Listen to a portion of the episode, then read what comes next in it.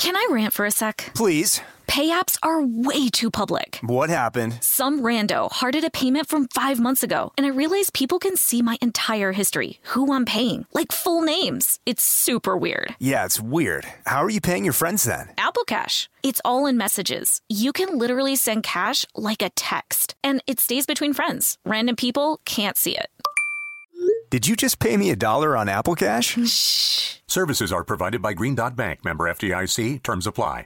This episode is brought to you by PNC Bank, who believes some things in life should be boring, like banking. Because boring is safe and responsible, level headed and wise. All things you want your bank to be. You don't want your bank to be cool or sexy. Sexy is for 80s hair bands, not banks. That's why PNC Bank strives to be boring with your money so you can be happily fulfilled with your life. PNC Bank, brilliantly boring since 1865. Brilliantly Boring Since 1865 is a service mark of the PNC Financial Services Group, Incorporated. PNC Bank, a National Association member FDIC. The state of Tennessee is one of the few places where the sounds are just as breathtaking as the sights. Whether that's live music at a historic music venue, the crack of an open fire at a campsite in the wilderness, or hearing kids laughing as they explore what's right around the bend, Tennessee just sounds perfect. Start planning your trip at tnvacation.com. Tennessee sounds perfect. Whether it's her first Mother's Day or her 40th, she deserves more. Shop tons of stunning on trend jewelry for every budget at Diamonds Direct. Diamond fashion jewelry, beautiful birthstones, everyday pearls starting at just $200. Commemorate the real loves of her life with a gorgeous pendant featuring the birthstone of the one who made her mom. This Mother's Day, Diamonds Direct has everything you need to say thank you. Diamonds Direct, your love, our passion. Online at diamondsdirect.com.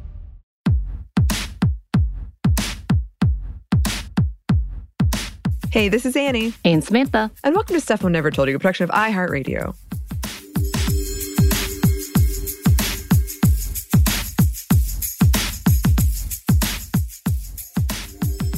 And it is time for another edition of Female First, which means we are once again joined by the fantastic, fabulous, wonderful Eves. Welcome, Eves. Thank you for the warm welcome. Yes, always. You know, we love to have you.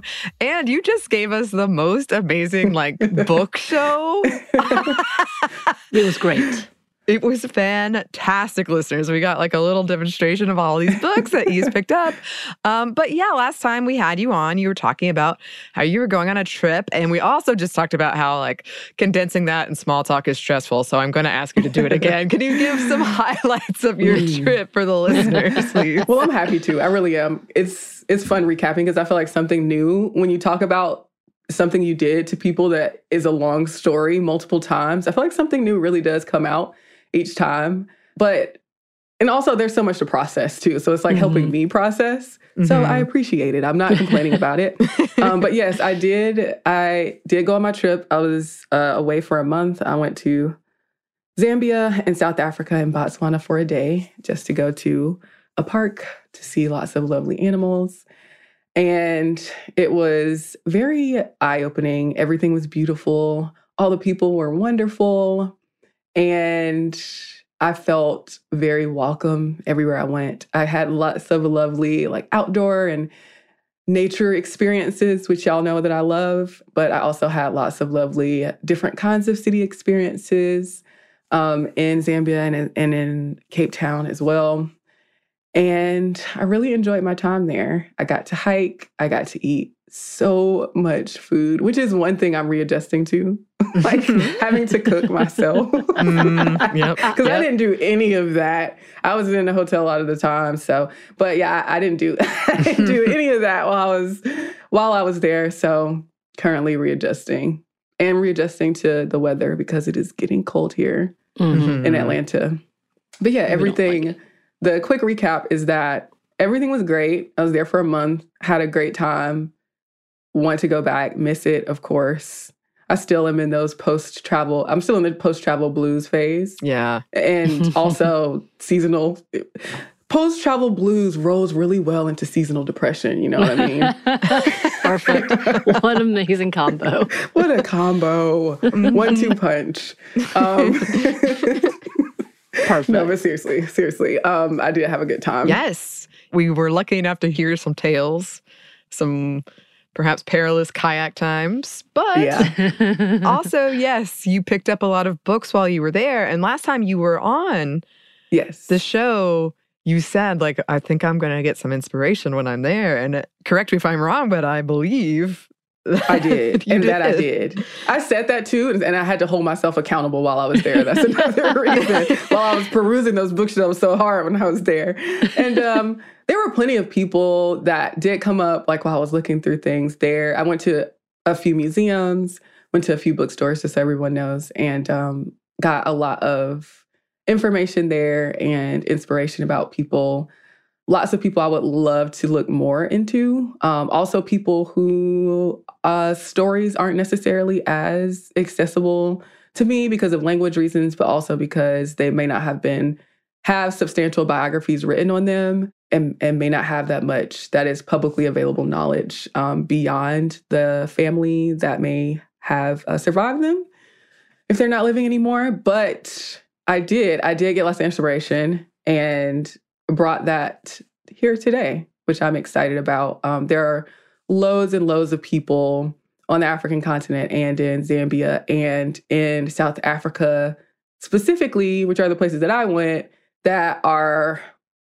have deep histories in anti-colonial resistance, anti-apartheid movements, um, black consciousness movements, gender-based movements, all of those things. So there is a wealth of um, information that I could delve into about those things and that, that everybody can research. Plenty of figures who are well known and some that aren't so well known. Yes. And I know Samantha and I are very, very excited Mm-hmm. as you work through these books of getting updates. Yes. and seeing what comes from that, uh, hopefully on this segment. But in the meantime, who did you bring for us to discuss today, Eves? Today we are talking about Lillian Ngoyi. So she was the first woman elected to the National Executive Committee of the African National Congress. Yes. Um, and it once again is another another amazing story that has so much like context and history and threads and all this stuff coming together and for this one person and how much she did and how much she accomplished. So I'm excited to to delve more into it. Shall we get started with the history? Yes, let's do, let's do. So she was born Lillian Masediba Matabane in Pretoria in 1911, and that's in the northeast part of the country, just northeast of Johannesburg. So I think that we have talked about, or maybe we have talked about apartheid before in the female first segments. Um, but for a quick history context, there's a long history um, in South Africa of colonialism, goes back into enslaved people coming from many different parts of the world and landing in areas in South Africa. But um, fast forwarding a lot in that history, at a certain point, there was the Union of South Africa, which united British colonies in Southern Africa. That was formed in 1910, and that was a self governing dominion that was still within the British Empire. So, under colonial rule, there was slavery. There was, like I said, there was racial discrimination as well in the aftermath of that continuing um, against non white people because there was a mix of uh, many different cultures, as is what often happens um, through enslaved people uh, arriving in a location. But that in uh, was also included and encoded in legislation. So the what would be considered apartheid era began in South Africa in 1948. Although there were precursors to that era, of course, and still vestiges of it that continue there today. The National Party uh, at that point enshrined racial segregation and white supremacy as federal policy. And apartheid touched all parts of life. So that was education, labor, housing, politics and voting, transportation and travel, access to public facilities, et cetera, et cetera. That system separated people into the whites, the Indians, the colors, and the blacks. So many acts over the years restricted non whites' freedoms. That led to things like censorship, disenfranchisement, violence, forced removals, and poverty. And that also, of course, on the flip side, led to plenty of resistance, anti apartheid movements, organizations, and leaders, and uprisings of thought, black consciousness, things like that. So that is the that is apartheid 101 light. Mhm. um, just for a little context of the era and the environment that Ngoyi was born into. And she had siblings, but she was the only girl. Her mother was a domestic worker, her father was a miner and a laborer, and he died of lung disease. But she went to primary school at the Kilnerton Institution, which was a Black Methodist school. She did end up leaving school early and began training as a nurse at the City Deep Mine Hospital. During that time, she married a man who was a van driver named John Gerard Ngoyi, and they had a daughter. And so she later became a seamstress and a domestic worker. But in 1937, a few years after the couple married, John died in a car accident. And she ended up supporting her children and another child who I believe was her niece and her mother. So she did get a job as a machinist working in a clothing factory, and she worked there from 1945 to 1956. And it was at this point and through her work at the factory, we began to see her activism and her participation in the political sphere. She joined the Garment Workers Union of the Transvaal. And at the time, Solly Sachs was the leader of the Garment Workers Union and he has his own history um, and complications and controversies. Um, he was a labor and anti apartheid activist himself. He became secretary of the Garment Workers Union in 1928, which itself had already a storied history that, in early parts of it too, was limited to white people and to men, and it did change over time. But women workers in the industry did organize at this point through the union, which advocated for better working conditions for the clothing workers. And Sachs himself was arrested several times and in 1952 was banned from multiple organizations under the Suppression of Communism Act, which does come up a lot in this era under apartheid in terms of how different people who were speaking up and who were resistant against apartheid were persecuted under that banner but that was enacted by the Parliament of South Africa.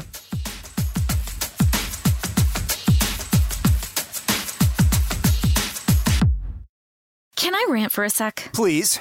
Pay apps are way too public. What happened? Some rando hearted a payment from five months ago, and I realized people can see my entire history, who I'm paying, like full names. It's super weird. Yeah, it's weird. How are you paying your friends then? Apple Cash. It's all in messages. You can literally send cash like a text, and it stays between friends. Random people can't see it. Did you just pay me a dollar on Apple Cash? Shh. Services are provided by Green Dot Bank, member FDIC. Terms apply. Snag a job is where America goes to hire, with the deepest talent pool in hourly hiring. With access to over 6 million active hourly workers, Snag a job is the all in one solution for hiring high quality employees who can cover all your needs. On demand, temp to hire, part time or full time. You name the position warehouse worker, retail associate, grocery store clerk, fitness trainer, baker, stylist, bellhop, podcast producer. Yeah, Snag a job's got a worker for that. With our easy to use platform, you're able to seamlessly post and fill available positions quickly with a dedicated customer support team to provide all the help you need along the way. Kind of nice knowing you have a talent pool like that in your own backyard, right? Snagajob is the partner you need to keep your business running smoothly. So visit snagajob.com or text snag to 242424 to talk to an expert. Snagajob.com, where America goes to hire. This episode is brought to you by PNC Bank, who believes some things in life should be boring, like banking. Because boring is safe and responsible, level headed and wise. All things you want your bank to be. You don't want your bank to be cool or sexy. Sexy is for 80s hair bands, not banks. That's why PNC Bank strives to be boring with your money so you can be happily fulfilled with your life. PNC Bank, brilliantly boring since 1865. Brilliantly Boring Since 1865 is a service mark of the PNC Financial Services Group, Incorporated. PNC Bank, a National Association member FDIC. The state of Tennessee is one of the few places where the sounds are just as breathtaking as the sights. Whether that's live music at a historic music venue, the crack of an open fire at a campsite in the wilderness, or hearing kids laughing as they explore what's right around the bend, Tennessee just sounds perfect. Start planning your trip at tnvacation.com. Tennessee sounds perfect.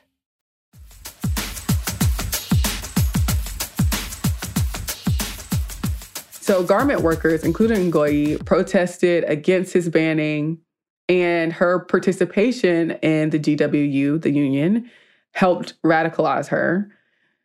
Sachs soon went into exile in England, where he did anti apartheid work still. And meanwhile, in South Africa, there was introduced legislation that restricted the rights of Black and so called color people that were still being passed. The Natives Labor Act of 1953, for instance, banned strikes by Africans. So, this was the spirit and the energy that Ngoyi became a part of as a worker and as someone who was in the union and as someone who had a, her consciousness at the time. She uh, was involved in the Defiance campaign, which was launched in 1952. It was a huge, really involved across race, across time and different places in South Africa campaign of resistance against those apartheid laws. And the National Party government had come to power in 1948, which we spoke about a little bit earlier, and had turned up the dial on a lot of the discriminatory legislation. And as a part of that defiance campaign, there were boycotts, rallies, and other forms of civil disobedience. Um, the ANC had kind of turned more to strategies and tactics that involved things like civil disobedience at the time. And of course, this was a huge campaign with many thousands of people being involved many were arrested for doing things like entering segregated spaces that were just for white people, um, doing things like violating curfew, for going places without passes, and for defying other apartheid regulations. Ngoyi joined the African National Congress during the Defiance campaign so the ANC was really focused on its opposition to apartheid through that political action and civil disobedience. She took training for volunteers. And what seems to be remarked about her herself and her character is her oratory skills. So she seemed like she had a really great ability to give really passionate and compelling speeches that were able to get people riled up to the anti apartheid movement and to actually becoming involved in that movement themselves. So I think as everyone listening will probably realize by now that there are some parallels between the kinds of actions and organizing and resistance that's happening here and that happened in the United States. And there are a lot of scholars who draw those lines between the figures and the movements that are happening in both places um, the civil rights movement in the United States and the anti apartheid movement here happening in South Africa. But yeah, so she became really active in the movement she led protest rallies in major cities as well as in rural towns across the country. In 1952, she was arrested for being in a whites only section of a post office and attempting to send a telegram to the prime minister. But eventually, she was elected as president of the ANC Women's League. And she attended a conference that was held by the Women's International Democratic Federation. She traveled to Europe, to Russia, and to China as a delegate of the Federation of South African Women, which she joined and was elected as its president in 1956. And it was also that year that she got her first and became the first woman elected to the National Executive Committee of the African National Congress. So, as we do see a lot of times in the stories of these women that we talk about on Female First, about how they travel overseas and seem to be truly invigorated by obviously have to put in a lot of work to get to the point where they are traveling internationally and are delegates of their causes, but also are clearly invigorated by what they see overseas. Whether that's like, okay, they see the different ways that women are being treated They see the different consciousnesses of the countries that they're going to and how active people are involved in resistance movements. They see the kind of tactics and strategies that people are using overseas. And then they come back to the place that they left and see what's happening there and have a certain perspective on it now after they've done their travels um, and been to these conferences and, and and spoken with different people and met different people. And so she comes back to South Africa and continues to do her work, continues to put in work. On August 9th, 1956, a big touch point or flashpoint in her history in the resistance movement, she, along with other women like Helen Joseph, Sophie Williams, and Rahima Moosa, led a women's pass march to the Union buildings in Pretoria. And actually, August 9th to this day in South Africa is celebrated as National Women's Day. So the government was planning to extend pass laws to African women. Black men were already required to carry passes. And these pass laws require African men to carry documents validating their identity and permissions. And the way that that looked did morph over time to where there were all these documents and there was a pass book so, exactly how that panned out did change, but at the end of the day, they were required to carry documents that validated their identity, where they were allowed to be. So, this really infantilizing, paternalistic, patriarchal method of control over where people could be and even who they were, you know, they were designed to control their movement and to reinforce segregation Many people were arrested for violating pass laws out of necessity. I mean, of course, this having to have pass laws dis- disrupted their lives in many ways, including where they could work, how they could work, the time that they could spend, or how they were able to spend time with their family. But early attempts to make women carry pass books resulted in protests. Women were like, nah, we're good. we're not we're not here for having pass laws. So they were able to, through their actions, avoid having to be subject to these laws for a while. But it was clear that the government planned on still extending past laws to them still in the 1950s. So, like, they, they put in legislation, and we do plan on extending these past laws. That's how clear it was to women.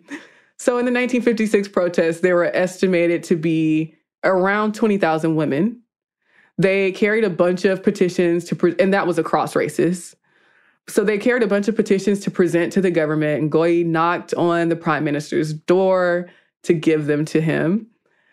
And this wasn't the this was a, a huge demonstration and an important one, but there were also other anti-pass law demonstrations throughout the country in rural places and in other cities. But they were they were eventually subjected to pass laws this 1956 march on August 9th did do a lot to uplift women like Ngoyi who were participating in it and brought a lot of visibility to the issue. So in December of 1956, which was just months after the march, Ngoyi and other anti apartheid activists were put on trial for treason. The police arrested around 156 people who were charged with high treason, and that included people from the ANC, the African National Congress, Indian Congress, the Congress of Democrats, the Congress of Trade Unions, and the Colored People's Organization. They were accused of being active in the liberation movement and creating a freedom charter with the goal of establishing a communist state, among other accusations. So, as you would probably imagine, you know, this lasted a while. The treason trial lasted until 1961, and Ngoyi was acquitted.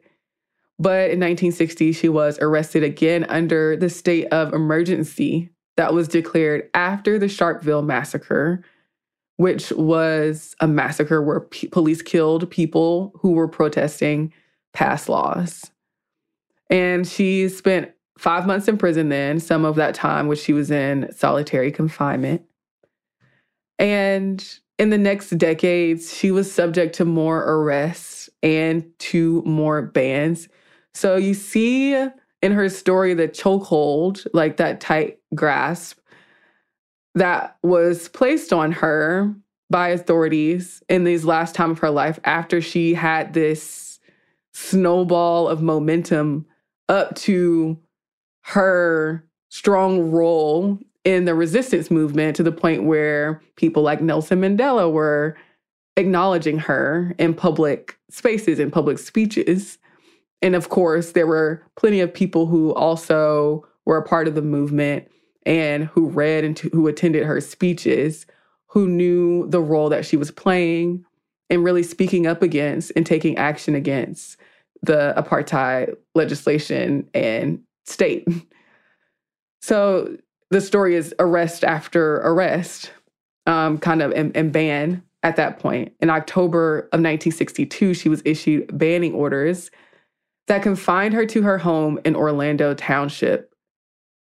Under the order, she couldn't attend public gatherings or meet with more than one person at a time, and that included other banned people. She couldn't um, converse with them. That ban lasted five years, but then was renewed for another five years in 1967. And there was a brief period when she did travel after that, but that was rolled back pretty quickly because she was still on her soapbox as she rightfully was. And of course, she continued to do when she had that brief period of freedom. But the ban was reimposed in 1975. And that rolled into her death, unfortunately. Um, she did die on March 13th, 1980, that which was not long before her five year ban was about to expire. So if you think about, we know that bans and confining people to spaces is one power that the state uses in order to keep people from being active in these resistance movements. Of course, the ban restricted her ability to work and to make money, though she did try to make a living sewing. Of course, that was difficult for her. Apparently, she says that the police who were there would try to in, or would intimidate customers when they would come by. So there were some donations that were coming through, but there were she wasn't the most well supported person. It also restricted her ability to travel, of course, to participate in political activities, and generally to live life freely. And the uh, access that other people had to her her speeches, to her work, to her writing, to the thoughts and ideas that she shared was also limited. So her life was confined to this spot, but also other people were confined because they were no longer able to access the resources that she said had so freely given in the years leading up to that. So that clearly severely impacted her ability to do the work, um, in turn impacting the movement itself. So that is Lillian Ngoyi's story, part of the larger story. Um, but there were a lot of women who were clearly involved in the movement at the time. And uh, she did have a funeral um, that was well attended. But I did read there was a remark by someone who was speaking at the funeral that, like, this should be even far more well attended if you all knew the work that Ngoyi was trying to do, that she was trying to get us or the people uh, off of their seats and into action and really standing up for what they believe in at whatever cost may have been necessary. That cost, including um, the meeting out of violence against them and potentially even death.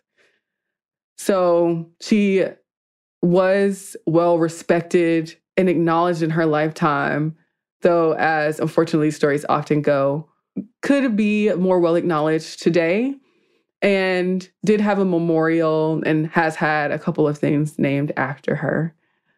So she has been acknowledged in some ways, but um, I'm grateful to be able to share her story today in this way because, of course, as as we talk about all the time, it's always helpful to continue to uplift stories that may be less well known by by a lot of people.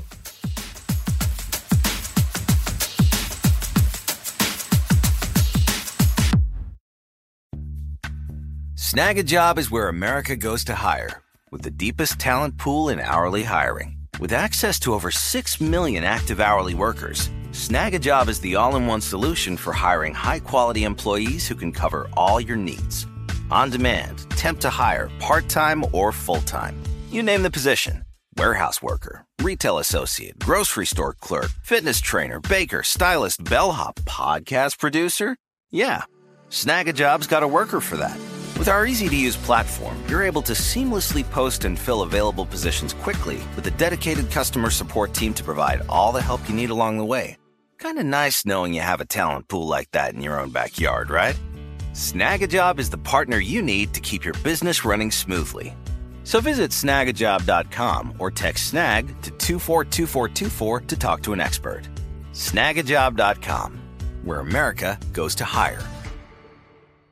This episode is brought to you by PNC Bank, who believes some things in life should be boring, like banking. Because boring is safe and responsible, level headed and wise. All things you want your bank to be. You don't want your bank to be cool or sexy. Sexy is for 80s hair bands, not banks. That's why PNC Bank strives to be boring with your money so you can be happily fulfilled with your life. PNC Bank, brilliantly boring since 1865. Brilliantly Boring Since 1865 is a service mark of the PNC Financial Services Group, Incorporated. PNC Bank, a National Association member FDIC. The state of Tennessee is one of the few places where the sounds are just as breathtaking as the sights. Whether that's live music at a historic music venue, the crack of an open fire at a campsite in the wilderness, or hearing kids laughing as they explore what's right around the bend, Tennessee just sounds perfect. Start planning your trip at tnvacation.com. Tennessee sounds perfect. Me. Focus Features presents Back to Black. I want people to hear my voice and just forget their troubles. Experience the music and her story Know this. I ain't no Spice Girl. like never before That's my daughter. That's my Amy. on the big screen. I want to be remembered for just being me. Amy Winehouse, Back to Black, directed by Sam Taylor Johnson. Rated R, under 17, not a minute without parent. Only in theaters May 17th.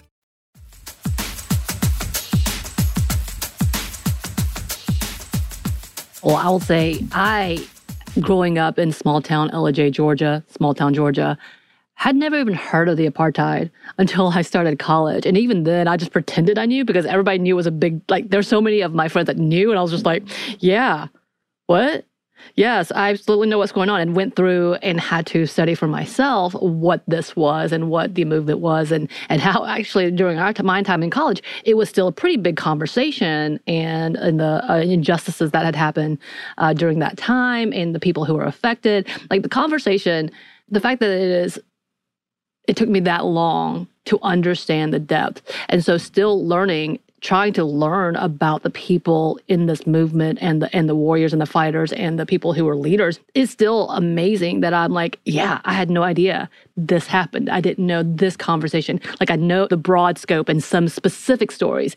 That's about it. But it in, in the bigger scheme and picture is like, oh my God, we have missed out on so much conversation and and the truth and the history and the amazing people who really were the backbone of this movement, including the fact like the understanding of trying to figure out what banning was. Like I know the concept of banning, but this was almost like torture, the stalking, the constant harassment, making sure that she wasn't able to make money, making sure that she wasn't able to see people, that level of being harassed. This is this, this is like, oh my God. Again, this is torture. I feel like it should be a little to that.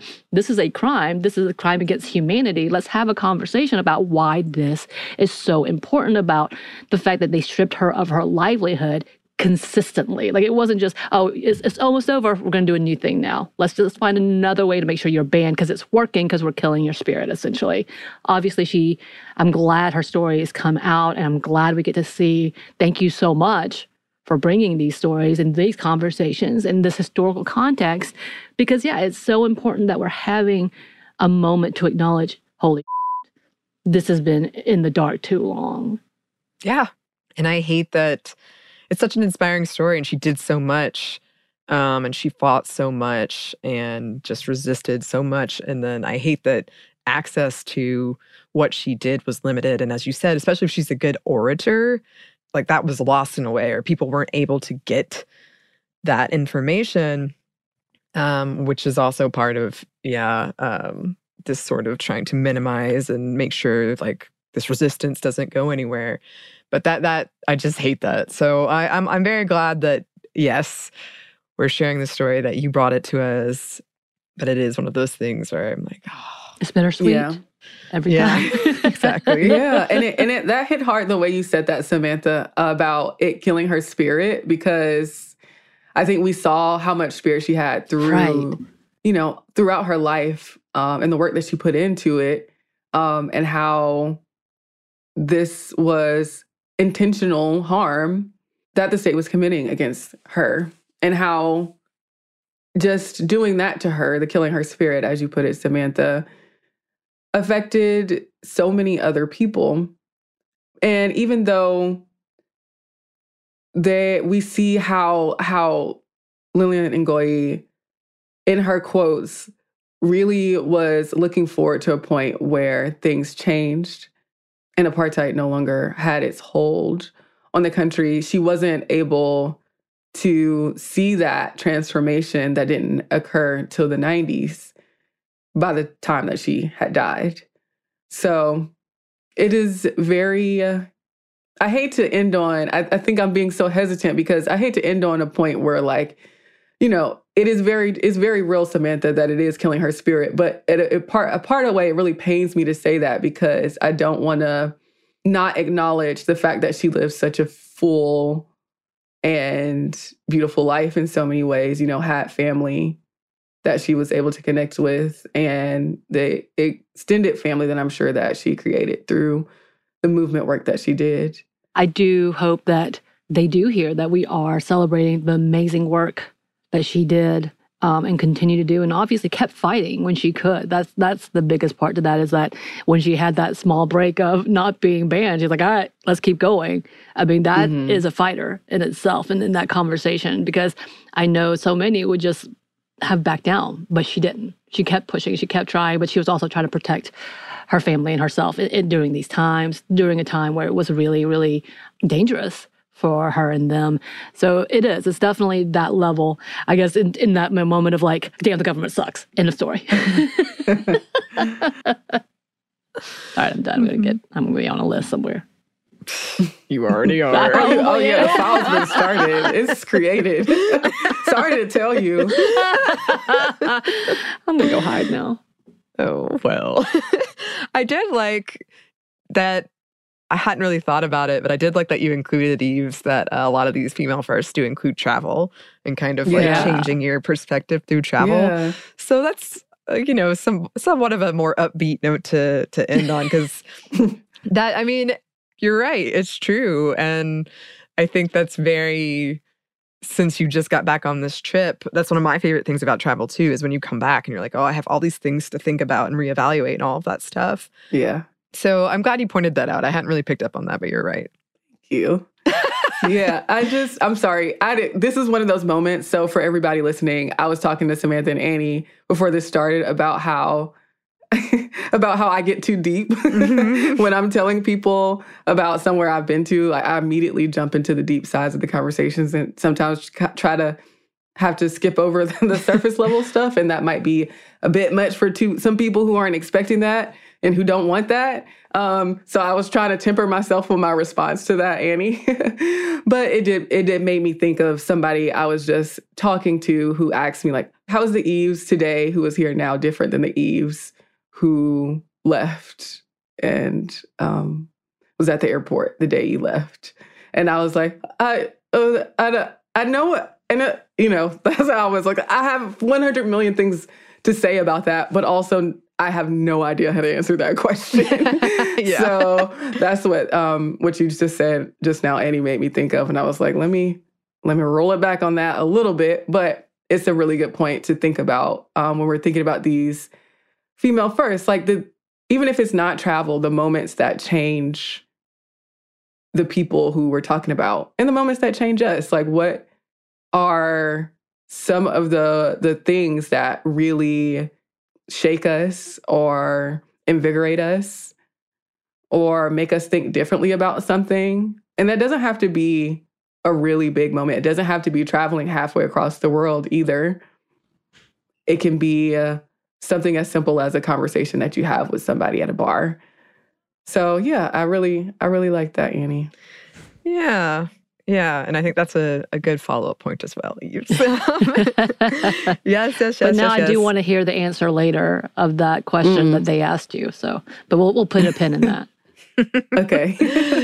yes. And thanks once again for coming on. We know you're a little still recovering from your travels, so we really appreciate you Yes. being here. Happy to be here as always. yes, yes. And we love having you. Uh, can you tell the good listeners where they can find you? Yes, you can find me online on the internets, on Instagram at not apologizing, and on Twitter at Eve's Jeff Coach. And I realized that I don't ever spell that and that people may not know how to spell it. So that's Y V E S J E F F C O A T. That's how you spell my name. Um, and you can also find me at evesjeffcoat.com. So you can go to my website to find all those things. If you forget or have no idea how to spell my name after I just spelled it and you don't want to rewind the 15 seconds. um, and also on plenty of episodes of Sminty on doing other segments of Female First about a bunch of different women in history who changed things, who lived phenomenal lives, and who had stories that I think are 100% worthy of sharing and that we all have things to learn from. Yes, agree, agree. So, listeners, go check out all of those things Eves just listed. You can do the 15 back. It's easy if you need to. Um, and if you would like to contact us, you can. Our email is stuffmediamomstuff at iheartmedia.com. You can find us on Twitter at momstuffpodcast or on Instagram at Stuff Mom Never Told You. Thanks as always to our super producer, Christina. Thank you. And thanks to you for listening. Stuff Mom Never Told You is a production of iHeartRadio. For more podcasts from iHeartRadio, you can check out the iHeartRadio app, Apple Podcast, or wherever you listen to your favorite shows.